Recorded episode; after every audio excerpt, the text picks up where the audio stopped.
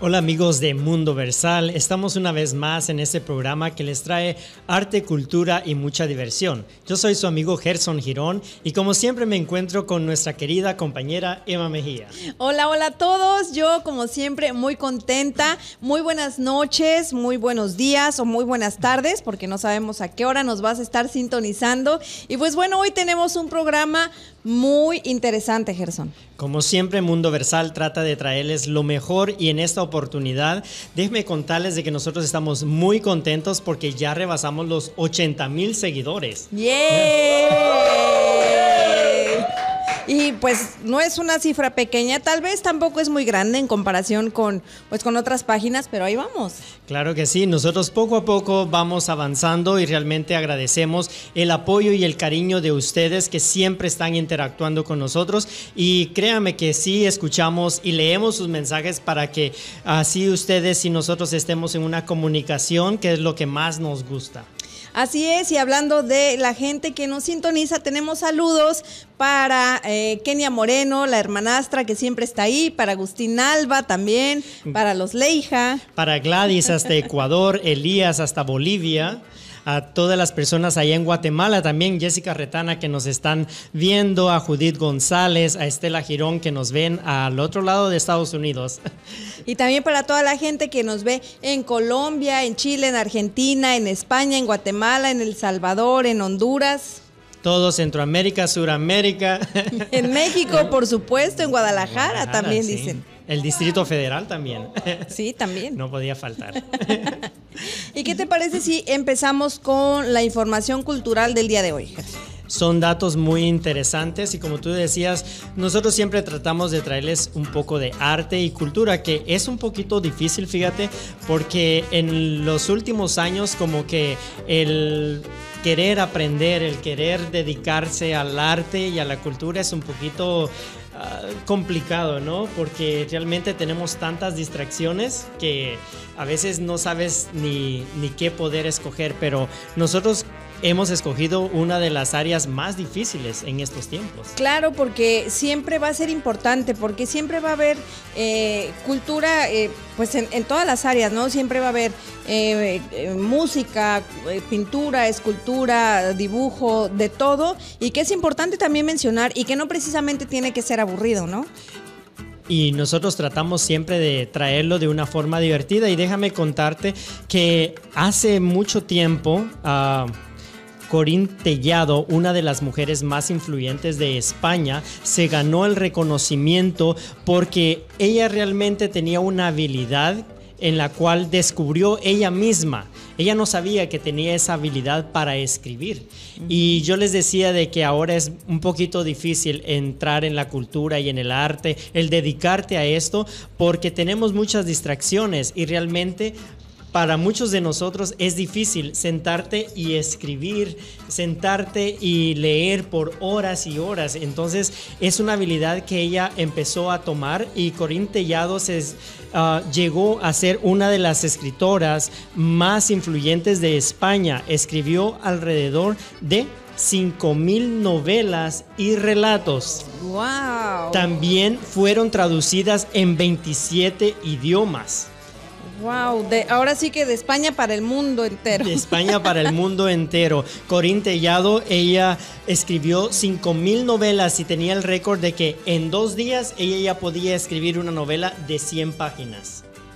Wow. Realmente esta hazaña la llevó también a vender más de 400 millones de ejemplares de cada una de sus novelas y ser reconocida como una de pues, españolas más vendidas en el, idioma, en el idioma español. Wow, impresionante de verdad, ¿eh? Claro que sí, y luego en el año 1994 se posicionó en el libro de los récords Guinness. Del del número, ¿no? Del número y la cantidad de ejemplares que había vendido. Ah, en 1962, la UNESCO la declaró como la escritora española más leída después de Miguel Cervantes. ¡Wow! Realmente me impresiona ah, la habilidad que ella tenía para poder escribir y la dedicación que ella le ponía a cada una de sus novelas. cuando su padre murió, ella inició eh, un movimiento en el cual ella no estaba acostumbrada porque antes de que su padre muriera, ella no trabajaba, ella se dedicaba a escribir. Cuando su padre muere, empiezan una situación muy difícil en su casa. Entonces ella dijo, ¿qué vamos a hacer? ¿Qué voy a hacer? Difícil eh, económicamente. Económicamente. Y realmente se tornó más aún difícil porque ella no sabía trabajar. Entonces ella decide que iba a empezar a vender sus libros pero no hallaba la forma como hacerlo. Uno de los libreros de las personas que llegaba a vender libros a esa ciudad empezó a descubrir en ella una pasión empezó a ver en ella el talento y el deseo que tenía, entonces él empezó a promover todas sus novelas, empezó a promoverlas y la novela Atrevida Apuesta fue una de las que se vendió por 3 mil pesetas allá en España. Entonces vemos de que en España, en, España en la madre patria, este, empezó a vender sus novelas. La segunda no tuvo tanto éxito, pero ya después ella inició a vender más y más. Entonces fue una manera como sobrevivió y cómo también pudo mantener a sus hijos y sacar adelante a su familia.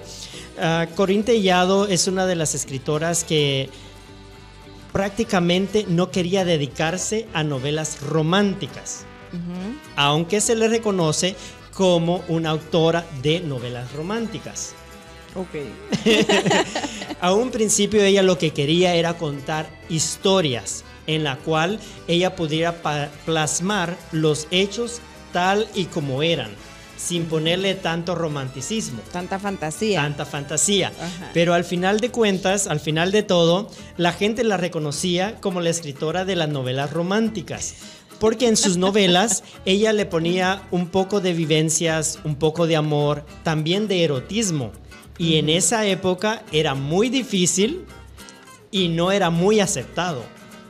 Eh, todo, todo ese tema pues ya lo hemos visto antes, ¿no? Con datos que hemos traído aquí, que las personas que han destapado, que se han destapado en ese aspecto son reconocidas por ser atrevidas, ¿no? Para la época en la que vivieron. Exactamente. Entonces ella empieza a escribir estas novelas y en España se, también se le restringe y también se le cancela muchas de sus obras porque ellos no estaban de acuerdo con el erotismo y no querían que se publicaran novelas que no tuvieran un final con una boda. es algo muy curioso, pero a veces así es la sociedad. Y ella lo que no quería era ponerle mucho romanticismo y que las novelas no terminaron con un final tan bonito. un final feliz. un final feliz, un final que fuera algo más real, ¿no? Que fuera algo más real. Yo creo que si ella viviera en esta época estuviera un poquito más contenta porque tuviera la libertad, ¿no? De expresarse. Y ya vemos que las series, las novelas, las películas en estos tiempos ya no terminan como antes. A veces te quedan en suspenso y estás esperando a ver qué pasa. Entonces era algo peculiar en la vida de Corín Tellado y pues realmente pues la llevó a ella a ser una de las escritoras más famosas y reconocidas. Wow, qué interesante. Y pues bueno, eh, lo bueno que ella también se atrevió, ¿no? A, a, proponer algo para, para su época y pues impresionante, de verdad, todo lo que ella escribió. No, nunca me llegué a imaginar que fuera tanto, la verdad. ¿eh? Una mujer muy talentosa, te imaginas escribir 5.000 novelas. Claro. Y en dos días ella te podía escribir una novela de 100 páginas. Facilidad. Y a nosotros a veces nos cuesta escribir una carta, que ya no lo hacemos. Ya no lo hacemos. Y menos a mano, ¿no? Y menos a mano. bueno, yo también hoy les traigo algo muy, muy interesante, porque como bien decíamos hace rato, Gerson, la cultura a veces pensamos que es aburrida, sobre todo en el tema de las pinturas. Sí. A mí, por ejemplo, sí me gusta ir al, al Getty, el que está en Los Ángeles, o algún museo y ver las pinturas, pero a veces como que no se les entiende mucho, ¿no? Es un poquito complicado. Un poquito complicado. Pero si tú le encuentras el chiste, empiezas poco a poco a identificar a los, a los pintores. Sí. Y yo les traigo unos tips para que ustedes cuando vayan a algún museo de arte, vean algunas pinturas, puedan saber cómo identificar a los pintores de esos cuadros que están ustedes viendo. A ver, vamos a ver esos tips que sí nos interesan. Sí, como por ejemplo, eh, vemos ahí, pues, este cuadro que está ahí. Así que si tú ves que todo el mundo tiene un trasero muy grande, quiere decir que es Rubens. Oh, bueno, Rubens. Ajá. Por otra parte, si todo el mundo tiene por ahí una malformación, sin duda es Picasso. Si solamente ves eh, algunas formas cuadriculadas y de colores, es Mondarian. Si hay luz moteada y personas que no se la pasan bien en las reuniones, segurito es Manet. Si la luz es moteada, pero las personas sí se la están pasando bien, ¿en dónde están? Es Renoir. Si la luz está también moteada, pero no hay personas, entonces es Monet. En esta ocasión, si todo el mundo es guapo, musculoso, están desnudos y apilados entre sí, tiene que ser Miguel Ángel. Si todo el mundo, como vemos ahí, tiene sobrepeso, es Botero. Si ves ahí en el cuadro mucha gente pequeña y no entiendes muy bien qué es lo que están haciendo, es Bruegel. Si es algo que estás viendo ahí cuando que te recuerda cuando se te pasaron las copas, es Dalí, surrealista. si el paisaje parece del Señor de los Anillos y mientras se aleja pierde nitidez y se vuelve a su lado, es Da Vinci. Si ves que hay bailarines en el cuadro, es de gas.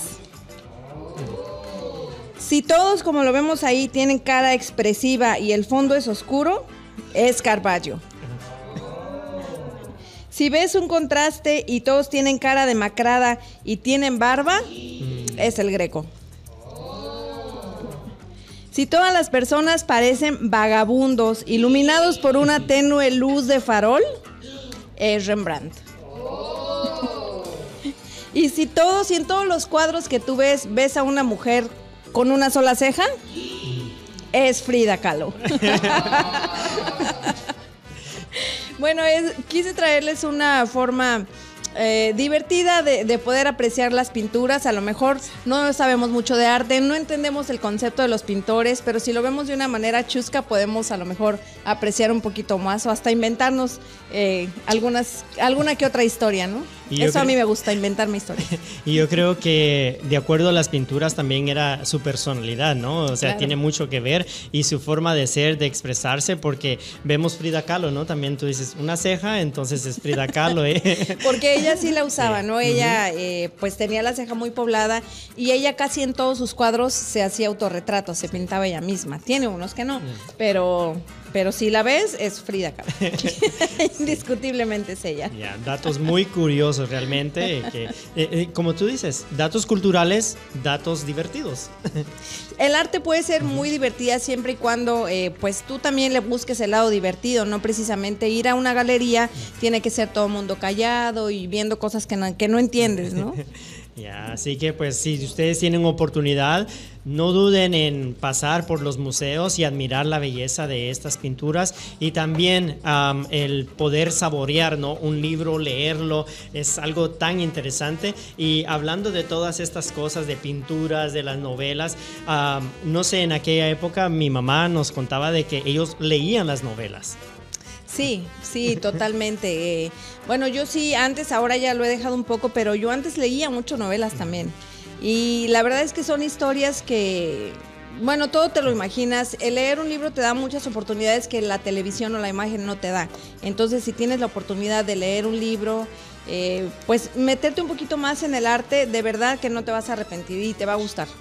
Y ahí creo de que aquí en Mundo Versal también eh, tenemos de, ese talento, ¿no? Porque recuerdo hace, hace un año exactamente, eh, nuestro pintor Gio Rodríguez eh, nos hizo pues plasmar nuestros dibujos en un cuadro y pues realmente algo muy impresionante.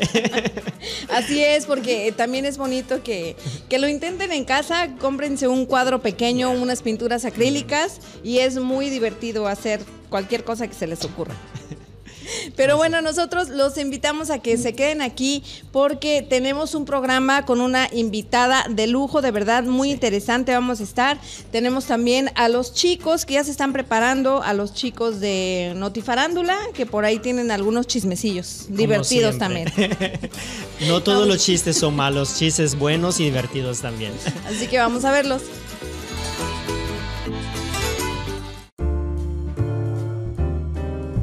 Y ahora te traemos los chismes más calientitos de la semana. Con Bella Diva y Jeremy Totes. Entérate. Solo aquí en Notifarándula.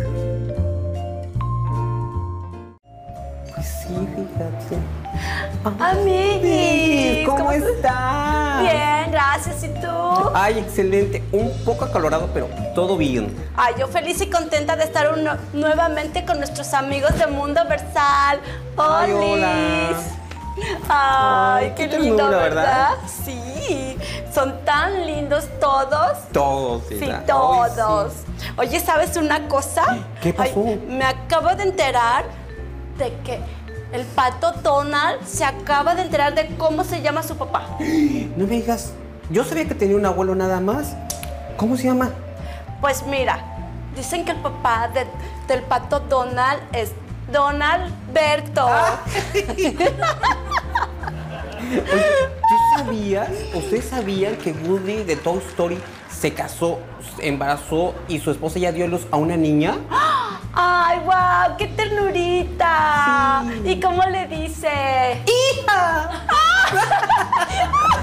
pues sí.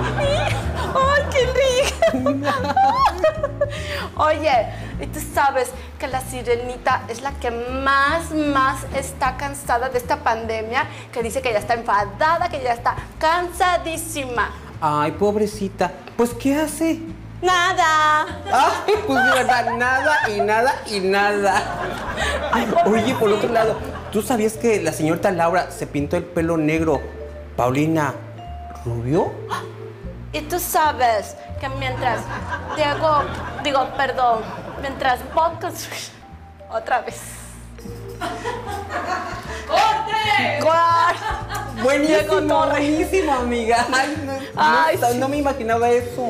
Y tú sabes que mientras Bob construye casas, Diego Torres. Chistoso, ¿verdad? Sí. Pues tú sabías que el capitán Garfield, mientras come galletas, Peter Pan.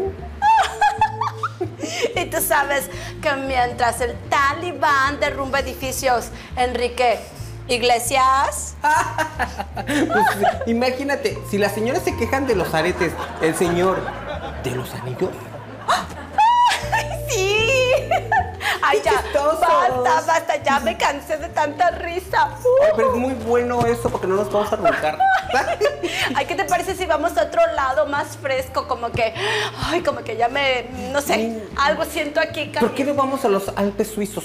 Ay, allá sí, en Chile. Vamos, vamos. ¿No? Sí, ándale. Sí, deberíamos ir a Chile. Vamos a Chile. Gracias a todos nuestros amigos de Mundo Versal. Nos Besos. vemos. Espero les haya gustado nuestras notitas. Bye. Buen fin. Ay, perdón. Una despedida muy especial para Emita.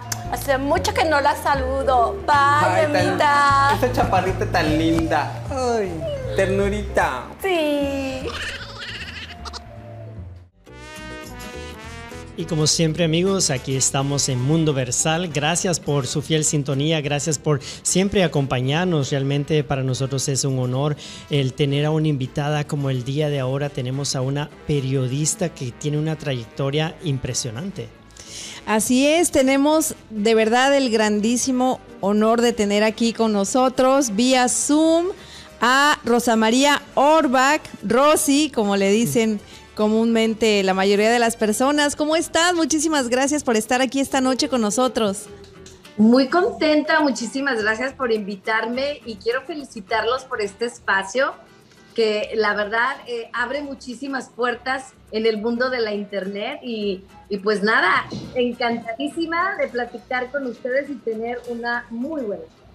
Rosy, tú eres una de las latinas que está influyendo en nuestra comunidad aquí en los Estados Unidos. ¿Cómo fue ese proceso de eh, eh, comenzar en México? Tú comenzaste en Zacatecas, México, y luego vienes aquí a Estados Unidos. ¿Cómo fue esa transición? Mira, eh, bueno, como les mencioné, desde que estaba en la universidad, pues estaba trabajando en radio, ¿no? Trabajé en muchas estaciones de radio, me desempeñé como locutora ahí inmediatamente me, involucraron en lo que viene siendo el, lo que viene siendo el periodismo, eh, los reportajes de radio, y me gustó muchísimo. Cuando terminé la universidad, eh, pues obviamente comencé a dar clases, porque pues era mi carrera de licenciatura en letras, comencé a dar clases en diferentes universidades, en el TEC de Monterrey, en la Universidad Autónoma de Fresnillo, eh, estuve dando clases recién salida de la universidad, pero no, no, se, no dejaba la radio, siempre seguí trabajando en radio, y ahí se abrió la oportunidad para trabajar en gobierno del Estado de en, en un área que se llama comunicación social.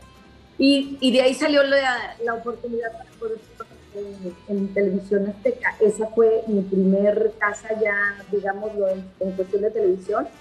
Y, y, trabajé para televisión azteca México, pero incorporada al Estado de que habría en ese tiempo.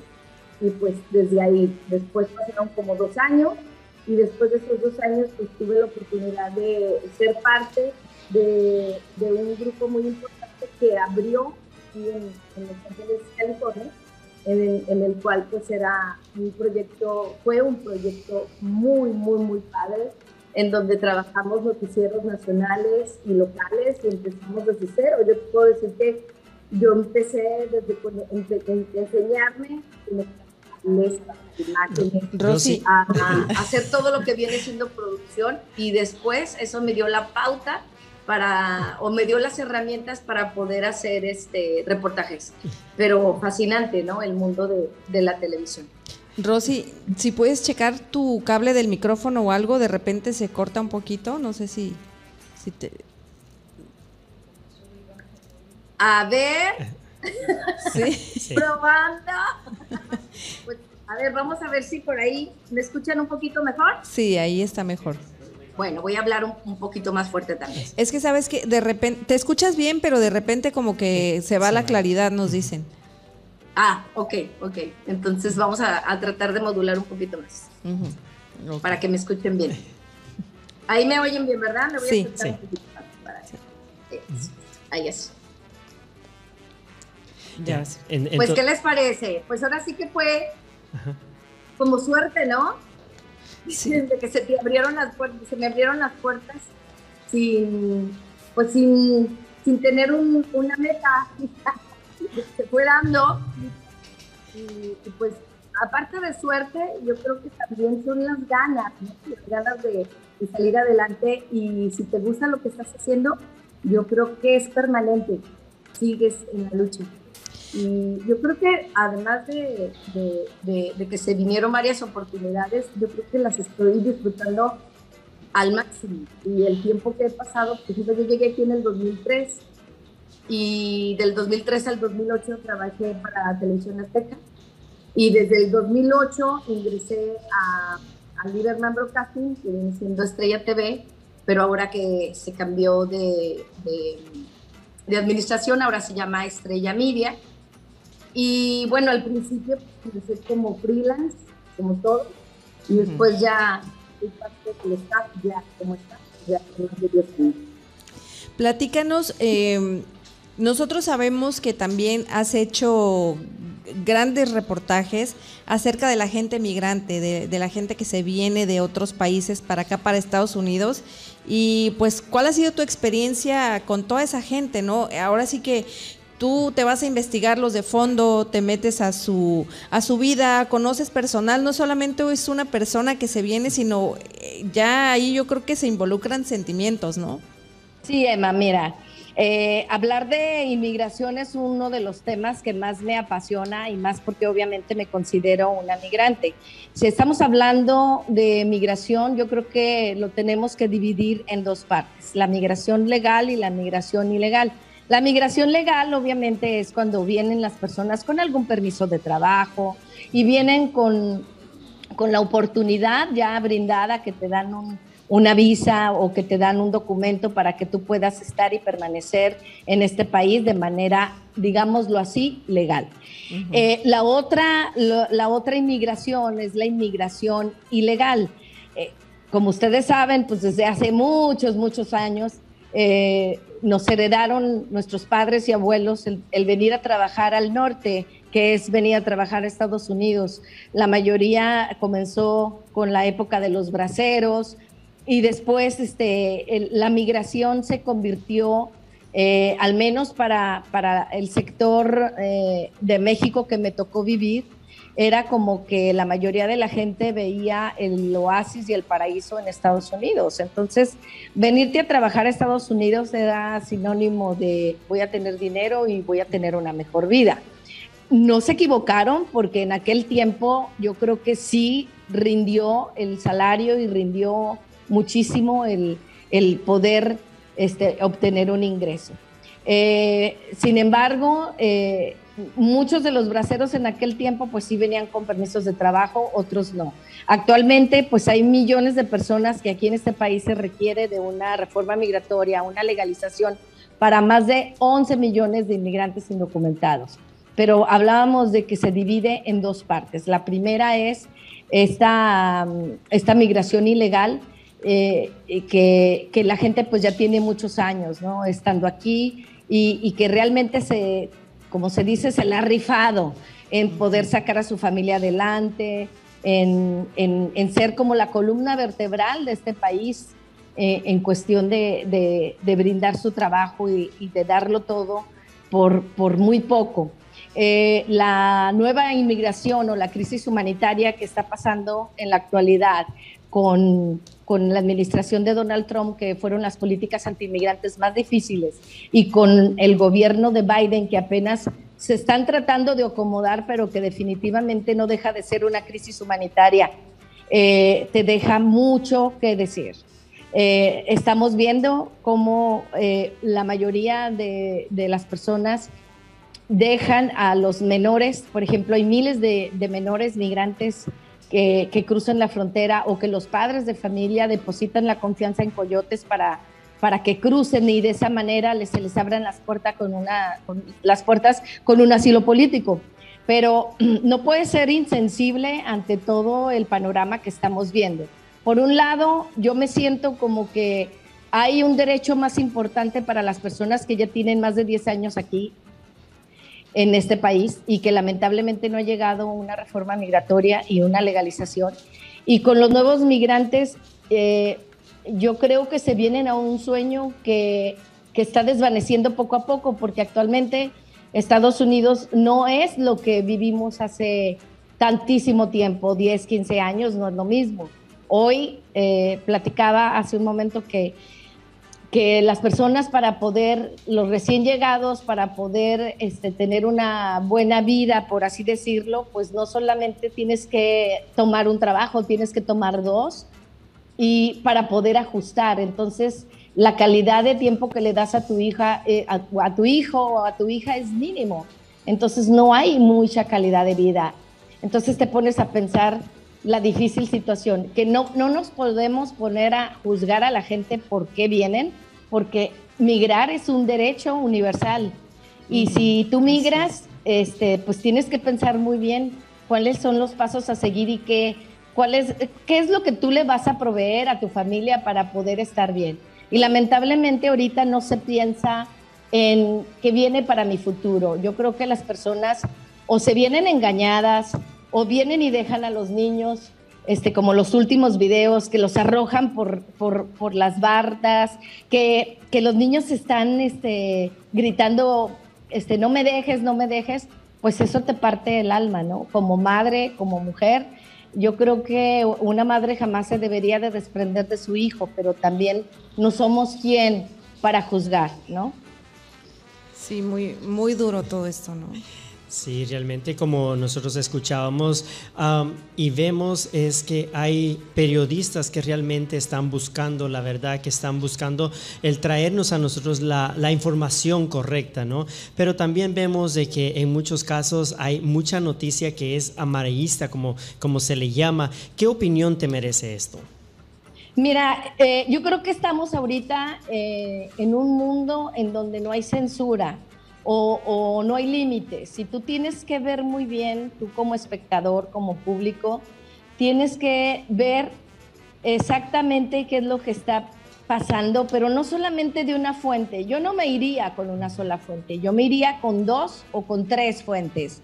Si estoy viendo una noticia de un lado, tengo que, ahorita tenemos la gran oportunidad de que tenemos las redes sociales abiertas y que si el canal X no me gusta, este, no, no es que no me haya gustado, el canal X está diciendo que sí va a haber una reforma migratoria, tienes que ver el canal Y que te está diciendo, el canal Z o el canal fulano, sutano, mangano, para ver y que compares qué es lo que realmente está pasando y ahí descubres. Y obviamente tienen que ser fuentes fidedignas y fuentes confiables. Lamentablemente ahorita estamos en un mundo de noticias falsas y que cualquier persona, es un grave peligro, que cualquier persona que tiene un micrófono o tiene una cámara puede salir a decir cualquier barbaridad y en realidad no sabes si realmente es cierto o no.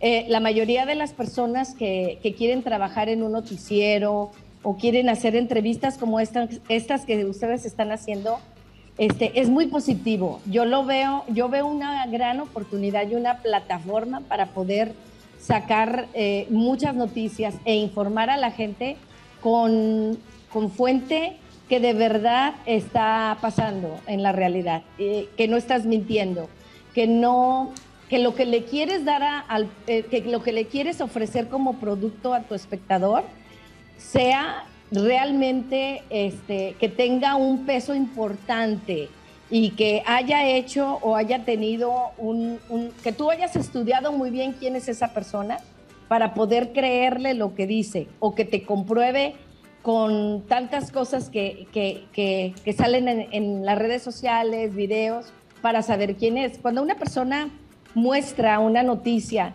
y, y realmente es falsa, esa falsedad se cae rápido ¿Por qué? Porque tú te pones a investigar otras fuentes y descubres que lo que dijo era mentira. Entonces, tú tienes que, no tienes que cegarte a un solo medio, yo, tienes que, yo creo que tienes que abrir tu mente y abrir tus horizontes para tener el mejor criterio de lo que te informen.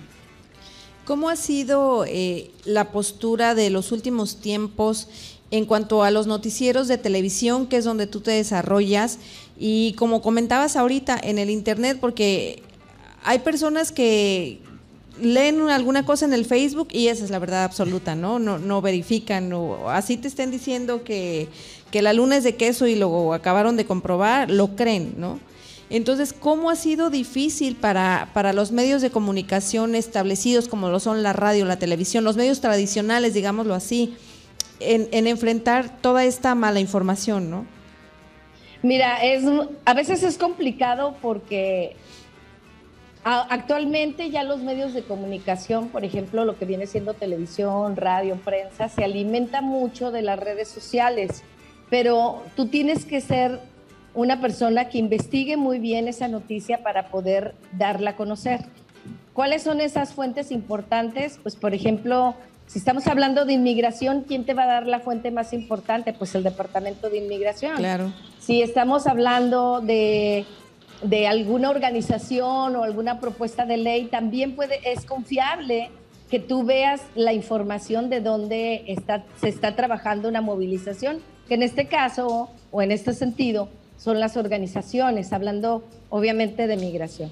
Cuando son otro tipo de temas, pues te tienes que, este, tienes que buscar la fuente para no mentirle a la gente. A veces yo lo veo un poquito irresponsable de que la gente se pone a pasar eh, información de que lo vieron, no, pues que se murió este fulano de tal, este, se murió Barack Obama y todo el mundo, ay no, pobrecito. ¿Y quién es tu fuente?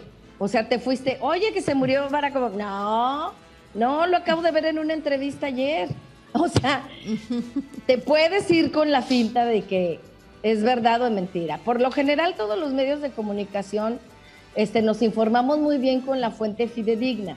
Pero sí, ha sido una lucha muy grande eh, estar, este, ver que ya a veces la mayoría de la gente nos espera a la hora si, y si estamos en un breaking news, un accidente que pasó, se cayó un helicóptero, pues ya no te esperas a las 6 de la tarde para ver el noticiero, ya lo buscas, lo buscas en las redes sociales y te das cuenta de lo que ocurrió al momento. Porque todo el mundo ya está transmitiendo en vivo desde su teléfono.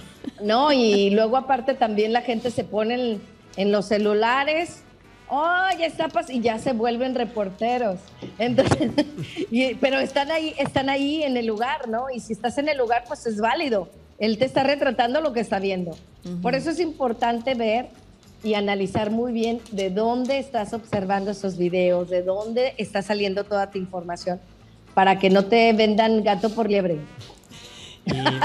por así decirlo. Sí, una de las últimas preguntas, ya no me quiero quedar sin hacer esta pregunta, es ¿Cuál crees tú que es la razón por la cual la noticia sensacionalista, la noticia de chisme, ah, siempre vende más que una noticia verdadera, que una, una noticia que traiga veracidad? Yo creo que es el morbo de la gente, es la morbosidad de la gente, ¿no? inconscientemente caemos en, ese tipo de, de morbosidad o ese tipo de amarillismo y caemos todos, porque este, está tan involucrado y está tan explotado por la diferente gente que ya buscas la historia y hasta te sale. O sea, inconscientemente ya te sale el video de fulana de tal que, que hizo esto o lo otro y ya lo ves. Pero es importante que, que también conozcamos o nos nutramos de información y no solamente irnos por el amarillismo. Yo creo que el amarillismo, como les mencionaba, cuando una, una nota eh, sale muy amarillista, es muy explosiva, pues solamente te duran cinco minutos, por así decirlo. O sea, te dura un minuto, te dura un día. Al otro día ya es una nota vieja. Y luego dices, ah, eso pasó ayer. Y ya le das vuelta a la página y buscas otra cosa. Entonces, eh, las redes sociales y los medios de comunicación y todos cambiamos. Por ejemplo, si yo voy a cubrir un incendio, por ponerte por un ejemplo, voy a cubrir un incendio y en el incendio hay tres heridos. Si yo me tardo más trabajando la historia, en 15 minutos va a haber 20 heridos. La historia cambia, cambia completamente. Pero no es muy importante seguir la historia sensacionalista. Yo creo que depende de ti. ¿Qué es lo, tú tienes que hacer un análisis de tu página de internet, de tu, de tu plataforma, de decir qué es lo que realmente quieres que realmente la gente sepa. Porque si vas a ser un portador de noticias amarillistas, se va a caer rápido, porque no, no, no prevalecen. En cambio, si por ejemplo nutres una información con base, te van a seguir buscando. ¿Por qué? Porque les hablaste con la verdad. Porque contigo aprendieron aunque la ley fulana de tal era esto y sí, era verdad, era cierto. Entonces, cuando busques el medio otra, en segundo término, vas a decir, oh, yo voy a buscarlos a ellos porque ellos son los que a mí me dan buena información. Y es la verdad. Entonces, tú tienes que crearte tu propia credibilidad. Eh, por ejemplo, yo no soy muy fan de las, de las noticias del espectáculo. No soy muy fan de, de, estar viendo chismes. Por ejemplo, si yo veo, me pongo a ver un poco televisión, pues como soy periodista, pues veo más noticias. Pero estoy siempre checando e informándome en las páginas del departamento de policía, del sheriff, de los bomberos, a ver qué está pasando. Inconscientemente como periodista, pues ya lo haces. O sea, ya este, si te quieres sentar a ver una película, eh, pues te pones a ver una película y de repente te timbra el teléfono, chin, ya no hay incendio. Entonces interrumpes la película y me pongo a ver el incendio. porque obviamente pues estoy muy involucrada en lo que viene siendo la noticia.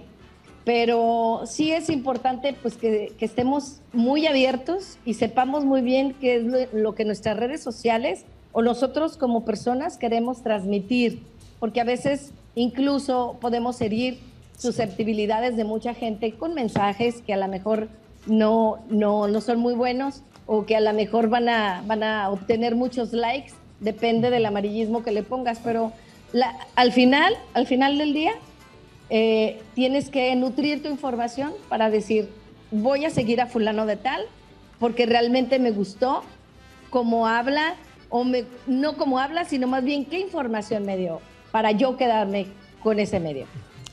Pero es una lucha constante, es difícil. Sí. Rosy, nos ha dado muchísimo gusto tenerte aquí, platicar contigo, saber tus, tus opiniones. Y ya para despedirnos, quisiera que nos dieras un mensaje tan emotivo como si, imagínate que esta es la última vez que tú puedes hablar en un micrófono en público.